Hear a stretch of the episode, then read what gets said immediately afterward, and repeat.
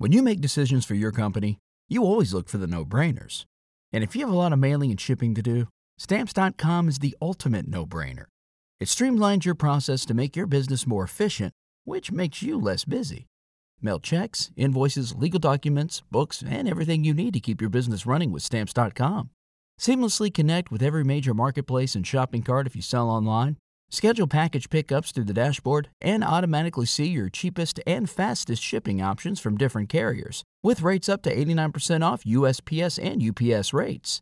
And with the Stamps dot com mobile app, you can take care of mailing and shipping wherever you are, even on the go. Make the same no-brainer decision as over one million other business decision makers with Stamps dot com. Sign up at Stamps dot com with code PROGRAM for a special offer that includes a four-week trial, plus free postage, and a free digital scale. No long-term commitments or contracts. That's Stamps dot com, code PROGRAM.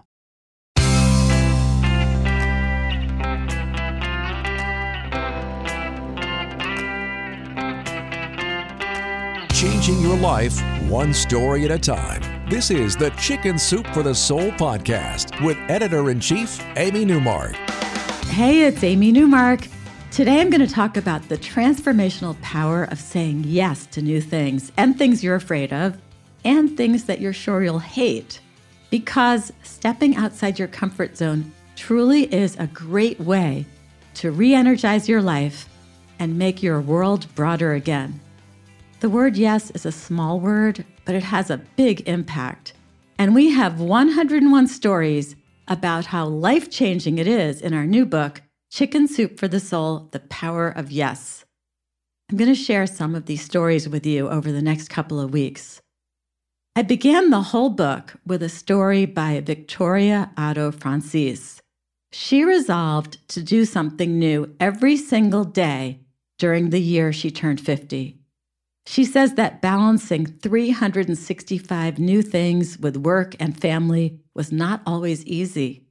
In the early weeks of the project, she would find herself racking her brain at eleven forty-five p.m. to come up with her new thing for that day. Vicki found some little things she could do, things like doing her first Sudoku puzzle or smoking a cigar, and she found some big things like signing up for an online class to learn Italian. As time went by, she found it easier to find those new things, and it wasn't long before her friends learned that she was open to almost anything they suggested. So friends, friends of friends, everyone started suggesting things that Vicki could do during her year of saying yes to new things. As a result, she went dog sledding, she went stargazing on New York City's High Line, she had lunch with a famous chef, she attended a Fashion Week show, and she met a Pulitzer Prize-winning author.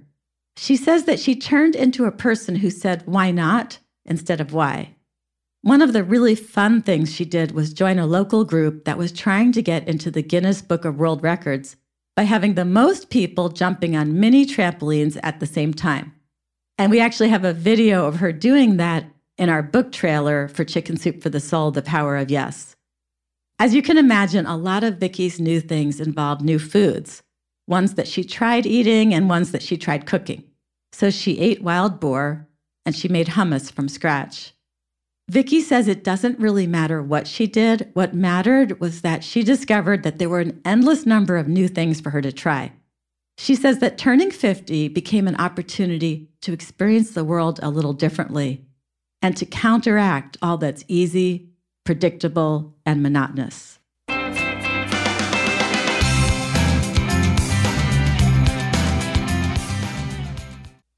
When Vicki turned fifty, she made a policy of saying yes to everything, and it changed her life.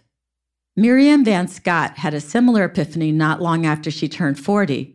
Her husband had surprised her with tickets to a Bon Jovi concert, and Miriam was really excited to head off to New York to hear her old favorites, as she had always loved Bon Jovi. So she went to the show in New York, ready to visit those bygone glory days. She had already decided that her best days were behind her.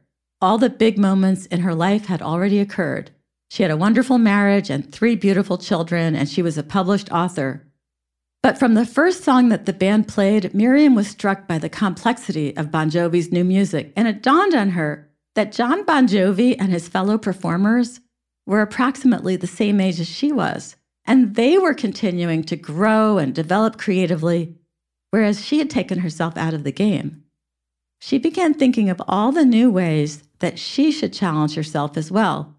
If they could do it, why couldn't she?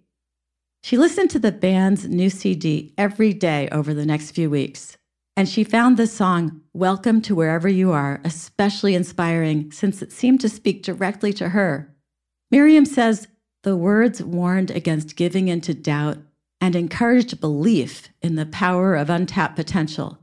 As I listened, I resolved to stretch my own horizons and push myself toward goals never before imagined. For Miriam, that meant trying a new kind of writing. She had always written nonfiction and she was a journalist, but now she would try to write fiction, stepping outside her comfort zone and the box in which she had categorized herself. Within four months, Miriam had written and sold her first short story. By the end of the year, she had a half dozen fiction pieces published, and after that came a children's book. Miriam's new attitude began at that Bon Jovi concert when she saw a man her age doing things that she thought were behind her. So there's a writer named Alan Bell who said this, "It's a great thing when you realize you still have the ability to surprise yourself. Makes you wonder what else you can do that you've forgotten about." I'm Amy Newmark. Thanks for listening today. If you want to learn more about our new books and everything else going on at Chicken Soup for the Soul, join the more than two million people who follow us on Facebook, Instagram, or Twitter, or visit our website, chicken soup dot com. And if you'd like to learn more about Chicken Soup for the Soul, the power of yes, you can find it on our website, chicken soup dot com, by clicking the podcast button and looking at our featured books. You'll also be able to watch the book trailer there, and you'll hear five stories from the book. Come back for our next episode to hear about two couples who discovered the power of yes. A husband who was sure he was going to hate yoga and ended up becoming a yoga instructor, and a wife who was sure she was going to hate hockey but became an avid fan.